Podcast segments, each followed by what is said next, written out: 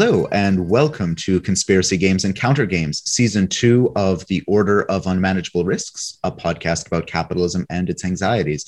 My name is Max Haiven, and I'm Canada Research Chair in Culture, Media, and Social Justice here at Lakehead University. And I'm Aris Komporozos Athanasiou, and I'm an Associate Professor of Sociology at University College London. This season, our podcast is dedicated to going beyond the headlines and the easy answers and exploring the rise of conspiracies conspiracy theories, and conspiratorial thinking in a gamified capitalist world. And I'm Adam Kingsmith, a PhD candidate in politics at York University. And I'm excited to announce that in this episode, we're going to be joined by Rebecca Rouse, who is a senior lecturer in the Division of Game Development at the University of Skövde, Sweden. Rouse's research focuses both on the history and practice of storytelling with new technologies. Rouse creates projects for museums, heritage sites, interactive installation, movable books, and theatrical performance, all with the threat of investigating and inventing new modes of storytelling, as well as accompanying historical research into connections of today's emerging media with technologies of the past. If you're curious to learn more about their work, check out their website, rebeccarouse.com. And, and again, we're so happy to have you on the on the podcast today. Thanks for reaching out. Could you maybe describe a little bit for our listeners what you mean in your work by like critical dialogic pedagogy as a feminist practice and, and maybe a bit of, of what drew you to that approach? And I think in particular, you, you kind of make this distinction between dialogue, discussion, and debate that I think is really interesting. If you would maybe talk a bit more about that. Sure. David Bohm is a key figure in, in dialogue. If folks are interested to learn more about dialogue, Bohm's book on dialogue is really excellent. He's actually a physicist, but um, uh, the idea with dialogue is a distinct communication practice that's different from discussion or debate. Whereas in debate, you know, there we have a gamified uh, communication practice, right? There's a winner in a debate and a loser. Um, and the communication in debate has certain aims and certain methods that, uh, you know, help to achieve that aim. Your aim is to win. And so listening becomes um, weaponized, really, to listen for your opponent's weaknesses. Um, uh, communication may be exaggerated because you want to, in a debate, probably uh, really polarize yourself from your opponent because you want there to be a real clear choice between you and the opponent. So you may exaggerate differences in a debate, for example. And again, the whole point is to win. In in a discussion, usually we're looking for a kind of layering of ideas and, and in the communication. So we want to make sure that, you know, this point of view is represented, that point of view comes in, that point of view, but there's not maybe very much real deep engagement between the points of view. It's more of a layering practice. And in dialogue, the idea is to very deeply listen and to question each other for understanding, uh, to uh, try to co create sort of the rules of engagement as you go uh, in a way that attends to the process and quality of the communication and uh, surfaces tensions, surfaces difference, doesn't try to resolve difference, um, but to some degree bridge difference through understanding um, and tries to make space for those who aren't there to come in um, to call those in who haven't been in the dialogue. So it, the aim of dialogue is really shared uh, shared understanding, which is different from a kind of presentation of a slate of uh, ideas or perspectives and and debate as uh, you know a gamified communication form for winning and losing. I wanted to maybe follow up on one of the pieces of yours that we read about the problems with the instrumentalization of empathy. There seems to be this easy idea that we should just empathize more with other people in a way that kind of erases the pretty substantial differences in power and privilege that underlie social relations. And I wondered if you could kind of unpack that a little bit for us, especially like the fundamental limits of this idea that you could just use games to teach people to care about each other or care about social issues I appreciate the impulse to use a game to fix a problem. Like I appreciate that impulse in design at large, understand where that comes from. But I think a lot of times it gets deployed in such a way that it um, doesn't do the work that people may think they're doing or that they want to be doing. I mean, I've even I've been in this position myself. I think with social justice work, there's a lot of different ways your work can be, you know, subverted by powerful forces, and you can end up, you know, even creating harm, you know, or maybe just perpetuating status quo when maybe you didn't intend to. And I, I see that happen a lot in some of these very um, like prescripted or directed design and game approaches, like you're mentioning, Max. Um, and I would I wouldn't say don't do it, but I would just say you know slow it way down. In, in that piece about the instrumentalization against the instrumentalization of empathy, I'm really asking or advocating for a much slower approach to this kind of design project because I think that for you know authentic and meaningful and deep transformational relationships to be created, which really has to be the foundation of any of these kind of projects, that just takes a lot of time, right? And and intention a lot of what we typically identify as conspiracy fantasies, and especially the kind of like quite oppressive ones, are often based on a very kind of like knee jerk empathization. So we've been thinking a lot about the QAnon phenomenon and the way in which it calls for its subjects to have a kind of reactive empathization with with for instance millions of children who are being abused by these terrible actors where I was interested to follow up with you is thinking about how there's a danger to games that sort of uh, and gamified platforms that call on a very easy, simple form of of sort of sympathy or empathy, and that what you are calling us to is to use these platforms as a method of actually building longer, more sustained dialogues that build complex solidarities and understandings yeah, because I think that easy fix is so, I mean, I get where it comes from, right? I mean, it's so seductive. These are terrible problems, complex, terrible problems. If we had some kind of quick technological fix, that'd be great. I mean, and, and we have so much in culture that encourages us to think that might be possible, right? That whole, you know, narrative around technology making things easier, making things more efficient. But I think that unfortunately, some of that kind of design, you know, empathy games it can really um, let people off the hook of doing any of the actual work. So you so you play a game and you feel bad for somebody or, or you know some group of people, um, and you may feel that like you know that was a really good thing that you felt bad, and you've kind of done the work. um, and then there's not a lot of research to show that the games have much more effect than that. And in fact, um, I shouldn't just say games. I mean, it's kind of immersive empathy experiences are even broader than games, but seems to me that in the in the research I was doing for that article, a lot of times the biggest impact is for the person who made the thing.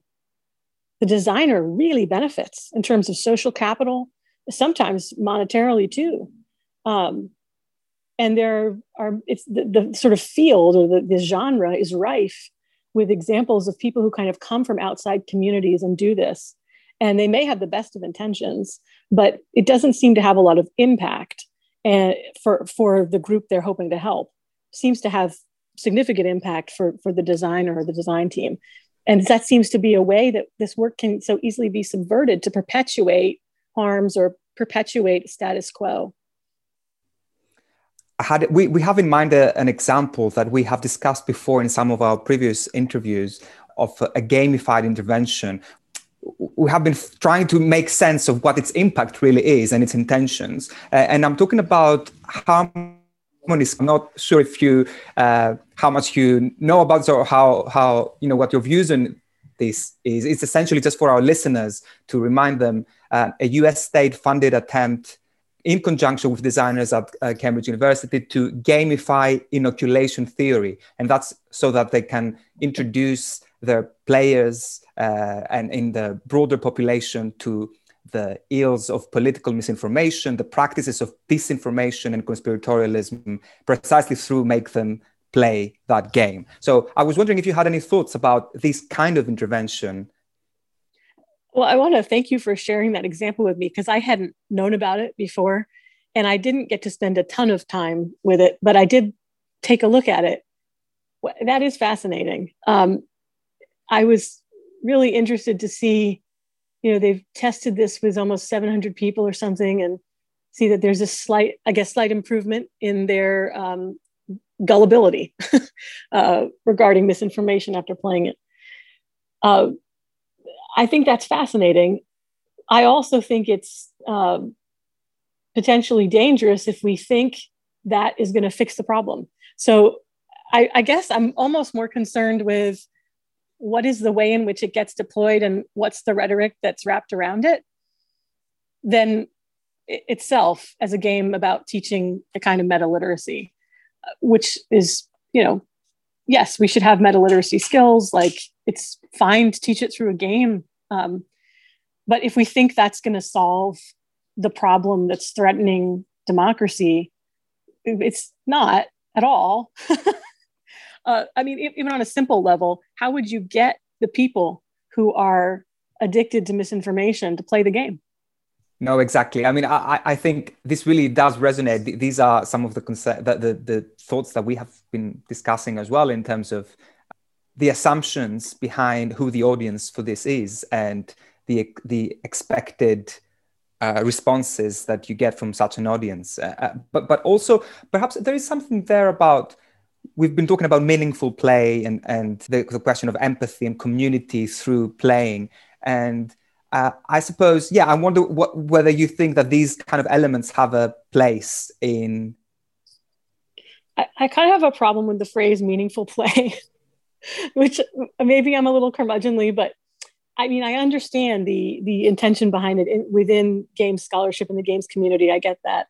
On a colloquial kind of level, it bothers me because if there's meaningful play, that means there's some play that's meaningless.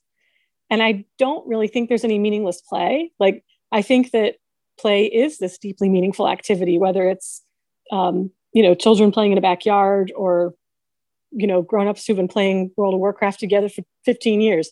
I think it's it's meaningful, um, and even play that gets kind of dismissed as meaningless is doing meaningful work.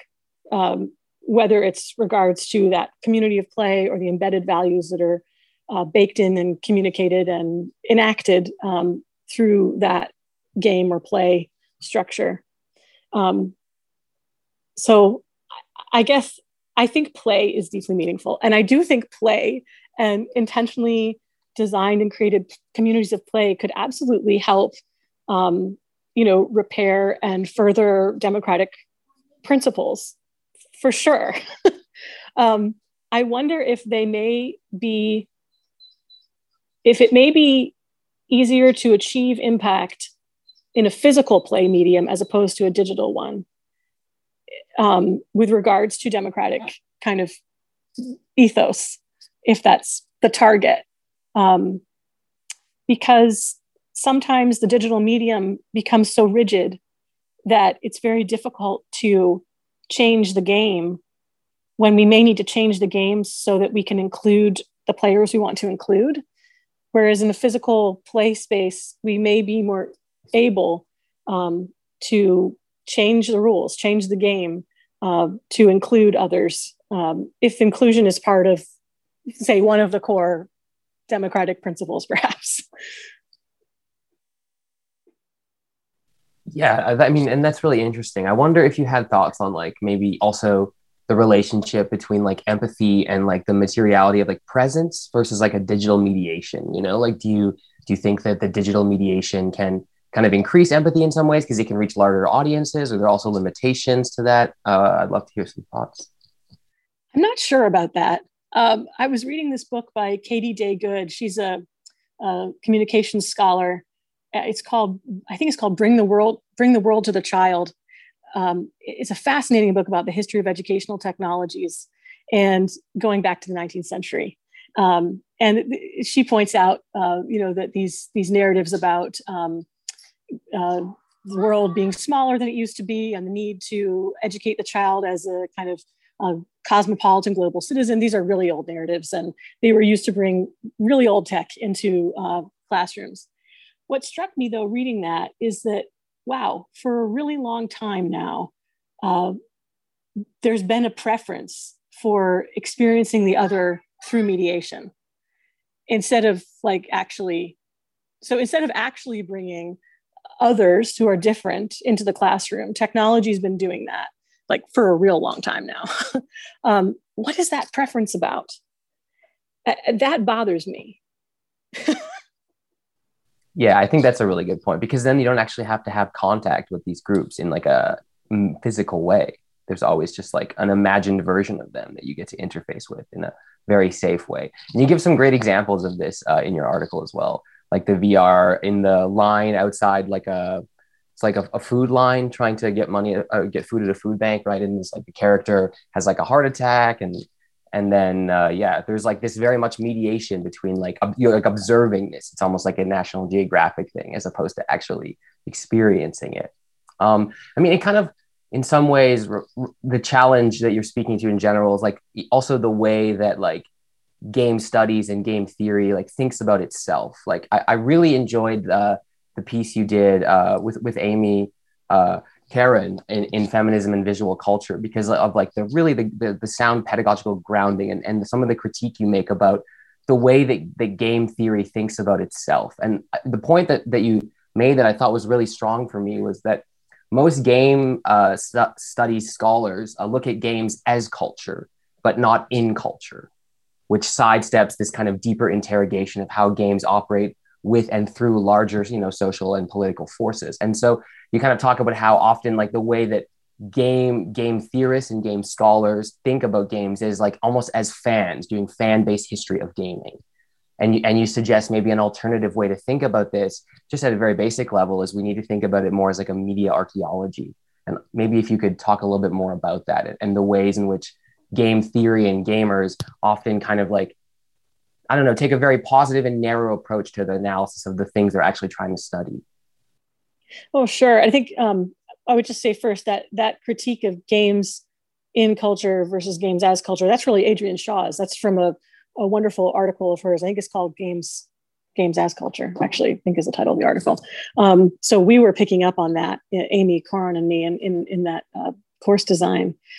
Yeah, I think there's there's been a sort of sad tendency in especially game history um, to to look very narrowly and to have this kind of um, you know very technological definition of what the object of inquiry is. Like okay we're just looking at um, video games or you know this just these fine point distinctions between video games and computer games or we're only looking at you know the the the, uh, the scope of inquiry just gets so narrowly drawn and then that allows you know this kind of myopic view that doesn't see you know larger connections and longer sort of pattern recognition over time.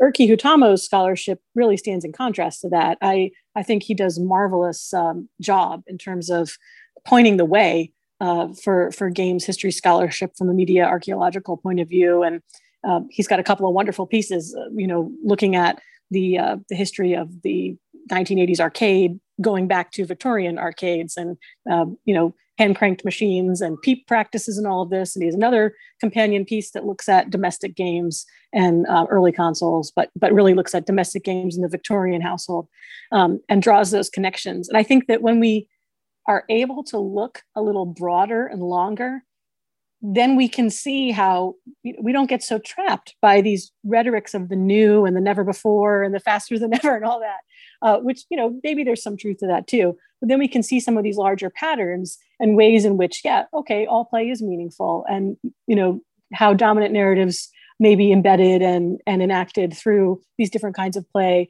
across time. We can think critically about how you know an arcade game today is similar and different from uh, you know a Victorian arcade experience, but see that we we're part of a legacy of things. We're not you know an island.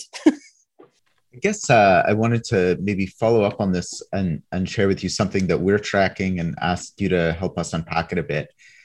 Um, one of the things that we've we've been thinking about in following the rise of fairly dangerous um, conspiracy fantasies has been the way that they frame their adherents or the people who are seduced by them as a certain kind of heroic figure. And sometimes it's a bit of a tragic heroic figure, like you realize there's a great conspiracy out there, you can't possibly do anything about it, but at least you know. But and sometimes, um, tragically, it results in a very active heroic figure who, for instance, goes and shoots up a pizza parlor or shows up at a pizza parlor in Washington D.C. with a with a machine gun, uh, claiming that they want to liberate children trapped in the basement.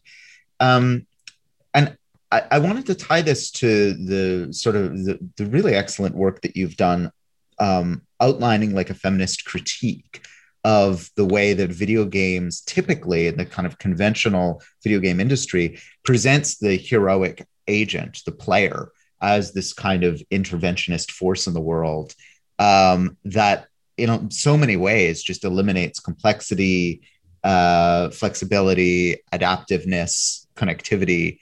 Um, I, I, wonder if you can just share with our listeners some of the kind of conceptual resources for thinking differently, uh, for, for making a critique of that kind of agent that is presented in like the conventional video game world, and then also uh, what other possibilities are out there for thinking about gaming differently and thinking about playing games and the agent behind the game differently.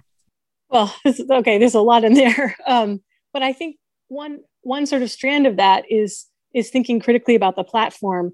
Uh, uh, James Malazita has done some wonderful work around this in, in terms of developing more critical platform studies, but taking a look at the the medium, the computational medium itself, and thinking about okay, what does that um, encourage or enable you know what what kind of stories are easier for us to tell? What uh, what kind of um, what does that encourage us to tell in terms of a story and what a hero would be like?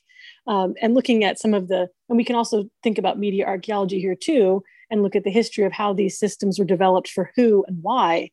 They weren't originally developed as gaming systems right? But it's for example if you look at unreal uh, there's a fan the game engine. There's a fantastic uh, back end called blueprints. It's really a great graphical um, programming interface. You don't have to be a programming whiz to be able to develop a game in unreal. And that's very cool. And also uh, we could talk about that in terms of accessibility of the medium. But the way the, the platform is designed is it's really easy to develop a shooter. And it's really easy to develop stories in which and this is just a computer science thing we privilege abstraction and we think about things as you know discrete entities that can be categorized in a hierarchical fashion you know that are disconnected from other entities right? That's like object orientation. That's just that's programming right? But that may enable or encourage us to develop certain kinds of narratives and interactions uh, that, that are easier to do. Because on some level the, what we produce for the computational medium has to be legible to the computer right? I mean it, it's that has to be the number one thing. Um, and if you look then at the history of the creation of those uh, systems like unreal it was developed you know close collaboration with the us military um, developed uh, america's army for it early on you know that was that was first as a, a training and recruitment tool then later really as a game you know, including that on every uh, shipment of the game engine, you know, for free, right? So, and and we can look back much further in terms of the development of the computer science field uh, in the U.S. at least, coming directly out of World War II, the the need to commercialize um, declassified war technology, the computer, and how are they going to do that? Uh, industry and military, industry and government together, uh, placing computers for free at universities um, and then that leading to the need to train staff to run the machines, eventually to the development of the uh, of the computer science discipline.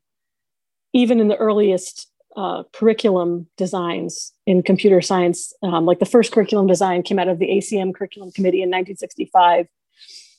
There's no mention of computers in society, which is a pretty bold move, right, for a wartime technology to say we're not even going to go there but that doesn't come into the ACM curriculum until later in the 70s, late 70s. There's an elective added to the curriculum about computers and society. That edition of the curriculum got really critiqued for not having enough math in it, and it's still like an ongoing struggle today, right? To bring these kind of historical and critical um, social perspectives into into the education. So the platform itself, like the machine, I think, um, encourages certain kinds of production and then the platform of the education of how to use the machine or design with the machine also has certain embedded values that are that are historical and and technically and socially entangled.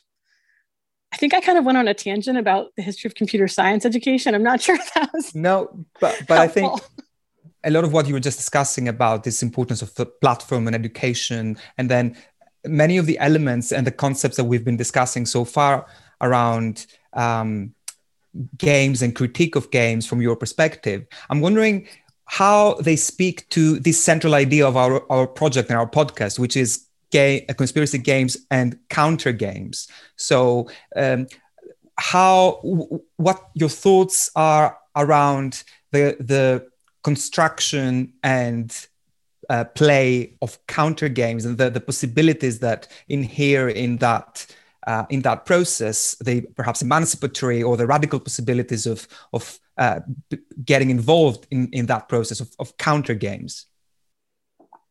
Oh, I love your concept of counter games um, and the idea of playing back. I think is super cool. Um, I think Souvik Mukherjee's um, book about post colonialism and empire playing back is a great uh, uh, source to point to. Also, I think uh, one of the potentials I see in counter gaming has to do with um, what I think the most fun game is. I think the most fun game is designing a game.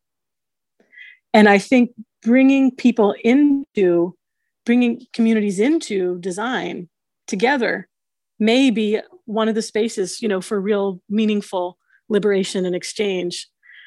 Instead of thinking, I, as the designer, I'm going to kind of on my own or with my team develop this thing that will liberate everyone else and then I deploy it. Uh, instead, thinking, hey, let's me and my team think about how we can co design, really. I mean, co create, share our knowledge, and in turn, learn from the communities we work with to together design. Whatever we make in the end as the game may not end up being the most meaningful part. The most meaningful part might be the communication, the work, and the transformation that happens together in co-creation, in in co-design. And one of the things we're grappling with is that you know there's an element to conspiratorialism that is lonely and paranoid and unhappy but there's another element of it that people have been paying less attention to where it's for its many of its participants it's deeply fun it's it's deeply rewarding and it's deeply social um, and so we're curious about how if like if if we were to seek to challenge this this sort of cultural phenomenon this political and cultural phenomenon we might need to think about those kind of affects and relations as well. I guess i i mean i i don't want to put you on the, the spot with this question but like if if you were given a commission a, lo- a large chunk of money to do whatever you wanted to try and um, make an intervention in the space of the kind of rise of conspiratorial fantasies that we're seeing today. Um, what what would your where would you begin with that? Before I say that, I was just going to say though, I think there's a big difference between the idea of co-creating and the way the Q community is really structured. From my understanding of it, I'm not an expert on it, but it seems to me like Q posts these kind of leading questions, right? And then there's sort of these this set of interlocutors that really make sense of it all. And then this much, much larger group that uh, receives that narrative. So it's actually a very small group of co-designers, I think. Uh, and that's a little different than what I'm suggesting in terms of a co-design process where it's not like we then deliver this to some larger group, but it is just for us who are in the process, really. Maybe that's a distinction that's important. So, but but if okay, if I had unlimited resources to try and design an intervention, where would I start? I don't know. I think I've had some very meaningful experiences collaborating and observing in a Montessori school at a primary level, three, four, and five year old classroom. And I think some of, I'm, I would really like to learn more about um, some of that uh, perspective on early childhood education. And I think, because I think, uh, frankly, I think the seeds for democracy, you know, core values get planted really young in people, really early in people. and so I wonder if some of the research um, it would be helpful to shift some of the research uh, to work with younger people and to learn first from the people who are already experts at working with very young people. Um, and, and, I was impressed with the the ethos of Montessori in terms of and read some of her work. Um, like her book, The Secret of Childhood, is fantastic. Um, uh, in terms of her ethos of pacifism and democracy and uh, self-actualization and and agency in in education. I think the classroom is the most exciting place. I think that that the, the space of pedagogy is still the space where so much radical change could happen and hasn't yet. Uh, you know that that we're and we're all if, if, we're talking about academics we're in classrooms like here here is where we can in terms of sphere of influence right where we can really impact so I think I'm more interested in looking into the classroom space, whether it is with our university students or much, much younger students, as opposed to thinking about designing some game for some general public, you know, that would try and solve some grand problem. I think looking into the classroom first and the politics and um, oppression that happens in the classroom, I think could be a space of great uh, germination for moving forward. So if I had a million bucks, I guess that's where I would put it and it makes sense. I mean, even just in again when you talked about your pedagogy in the article, uh, the kinds of outcomes that you you were allowed to engineer in the classroom by taking different approaches to the learning uh, in your in your core course on like games and the history of games uh, was really fascinating. I mean, it almost makes me feel like I wish there was a game that was made that was about making games. Uh, I think that would be really interesting. Do you know of anything like that that exists? Out of curiosity, the meta game. No, you should make it we are working on a game, but it's not a game about making games. But maybe it should be a game about making games. We're working on a on a kind of board card game about uh, conspiracy fantasies called Deep State. Oh, cool! I'd love to hear more about it. Yeah, I mean, especially yeah, because all the things you've kind of been saying about maybe like the limits of, of a digital game, something that we kind of also were feeling and thinking, and also the relationship with gaming and the classroom. We're obviously thinking about this in relation to like almost like our students as the audience through which we view a lot of these things you know like even a lot of my own work is on me- mental health and anxiety and i feel like a lot of that was because i saw it in my students like mirrored back on me and made me think about it more. So yeah this relationship of like the materiality of the game and, and pedagogy i think really connects with what we're trying to do with the game. And we also the part of the impetus for designing the game was that many of our students were telling us that they dreaded going home for the holidays with their families. And because they couldn't talk about political issues because you know some of their family members were really deep in the grips of these fantasies.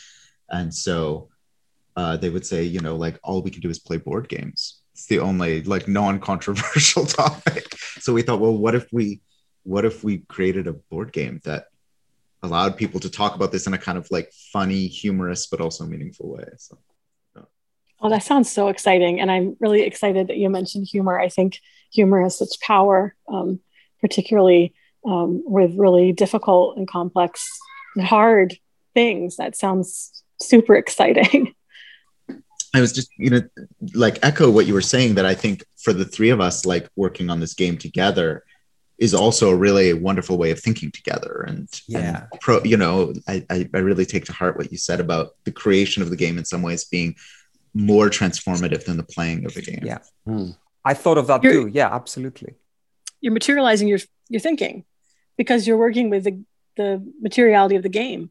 It, I, I find for myself when I materialize something, uh, it, it is absolutely transformative. Another colleague, Nassim Parvin at Georgia Tech, we're working on a series of feminist philosophical toys that are all um, movable paper structures um, so playing on like the philosophical toy like the zoetrope and thaumatrope and so forth uh, but these are meant to be accessible you cut and fold and make them yourself um, ideally in community but that's forced us to really deal with our understanding of feminist philosophy in, in a different way you know beyond the textual I mean, mm-hmm. like the text is like the traditional material of philosophy, right?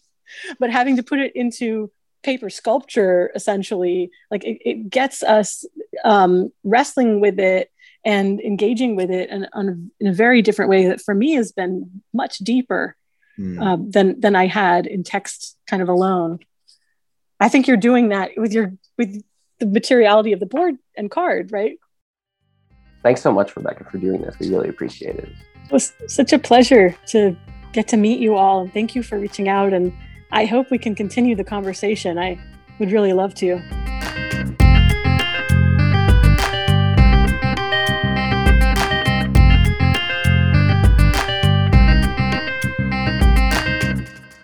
Yeah, so another really fascinating discussion here that made me actually think a lot about the process behind our own project and our uh, thinking that has generated our, our current thinking about conspiracy games and counter games. And uh, I thought it was, I was really um, interested to hear from uh, Rebecca's perspective the those insights into um, gaming interventions that are based on on her uh, her, uh, her, feminist critique and the, the, perspectives that she's taking in her theoretical work, how entangled they are with the materiality of games and the process of design, and to realize that in the end, we are also experiencing some of the benefits as a, a small community um, of uh, thinkers that are getting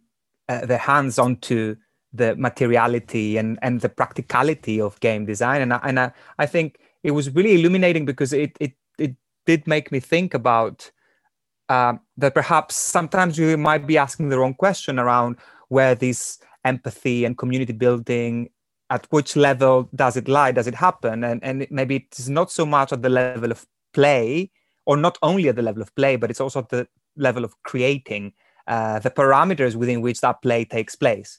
So perhaps you know maybe maybe an obvious point, but one that I hadn't really thought in that way before. And um, yeah, and and I, I, really love this idea of, of a meta game of, of then what could be uh, then perhaps the answer to an effective counter game is uh, lies in precisely the process that will build uh, the game. So the meta game itself becomes a counter game tool.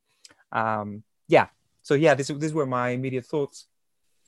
Yeah uh, i want to echo that. I think um, there is a discourse on the metagame by uh, stephanie Boluk and patrick lemieux who hopefully will be able to get on the show at some point. Um, they have a really interesting book called metagames which is you know partly about this idea about about how players make games but it's also about the kind of whole world around the game like the the context the broader context in which a game is possible um, so I agree. I think we may need a since they've already um, defined the metagame slightly. I mean, it, it, their notion of the metagame would encompass this notion of the metagame. I think there would need to be another term as well of the game.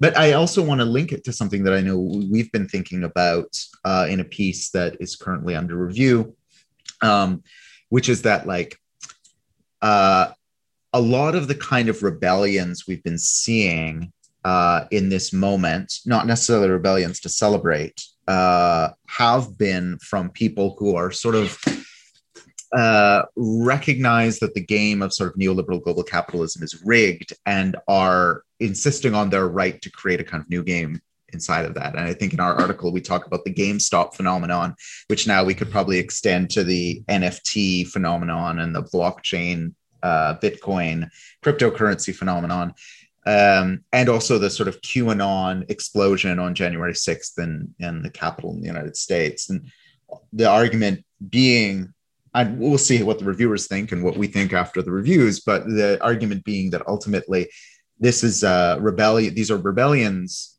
or sort of index a kind of uh, dissatisfaction with living in a world where everything's been made into a kind of um, into a game you can't win um, and so now people are kind of creating their own rules, creating their own games. And I think it speaks to that incredible joy that comes from uh, both breaking rules, but also making new rules and recognizing in a weird way that, that rules are not eternal, uh, endless structures, but are something that are produced. Um, but also to the incredible dangers of that, because uh, I mean, something that we go into in that article is the long tradition um, within modernity uh, you know, which gets articulated variously. We talk a little bit about the Marquis de Sade and Adorno and Horkheimer's uh, approach to the Marquis de Sade, and Nietzsche, and and sort of later fascist thinkers who, once you sort of throw out the idea that the rules are state of society are stable and uh, uh, you know eternal, you can go one direction with that, which is towards new horizons of justice and peace and harmony and cooperation. But the other direction is just to unleash uh, unfettered cruelty and destruction because there are no rules. I mean, if human rights are just a game that someone invented for us to play and we disbelieve the game, then you no longer need to obey the ideal of human rights. Uh, or if you know American democracy or whatever it is, these the, you know if the capitalist economy is a set of fabricated rules, then what prevents those who understand that from uh, taking it upon themselves to uh, break those rules in horrifying ways? So it's a it's an interesting moment to be in. Yeah, and I think the importance of that history really matters, you know, because I think Rebecca really spoke to this. Like, it's never in a vacuum. So if you kind of understand that, okay, maybe these rules are pillable and flexible and can change, well, they're existing in the context again of this neoliberal capitalist society that's, you know, individuated and, and selfish and driven by particular kinds of markets. And, and I've been thinking a lot about markets lately. And I wonder if there's like a way to gamify markets in a way that's not how Rebecca described QAnon, which I think was really interesting about how it's like, it's not fully participatory. It's like a small cabal of people who are doing a lot of the interpreting, and then everyone else is kind of sucking it up. And if there was a way that you could make a more participatory version of, of the game, of a gamification, is there a way we could kind of create like a meta game of like, you know, uh, a new kind of democratic market or, you know, a solidarity economy or, you know, these kinds of things through the principles of gaming, I think it's really interesting. And I think another thing that for me just kind of is reiterating is like, you know, the importance of uh, and I think we all know this of, of feminist epistemology and feminist thinking for basically all forms of like radical theorizing, radical praxis, radical action. You know, like it really is all kind of in some of those critiques of queering and troubling and reimagining even just the basic parameters of how we think about play and how we think about rules and and and really i really appreciated her focus again on like the the exploitation of emotion and empathy because i really think that like one of the, the the strange paradoxes of our society today is it's sort of like the most emotional it's ever been you know? Someone like donald trump won based on nothing but like affective appeals. But at the same time we're still living in this like imaginary of like very rational logical and this tension of like highly emotive highly kind of fragmented but then this this kind of still in this artifice of rationality i think creates a lot of tensions and I think a lot of feminist epistemology and the things we talked about in this conversation can help us to unpack that more. You've been listening to Conspiracy Games and Counter Games, Season 2 of The Order of Unmanageable Risks, a podcast about capitalism and its anxieties. For more information about this podcast, to listen to other episodes, or to learn about the broader project of which it is a part, please visit http colon slash slash. We'll see you next time.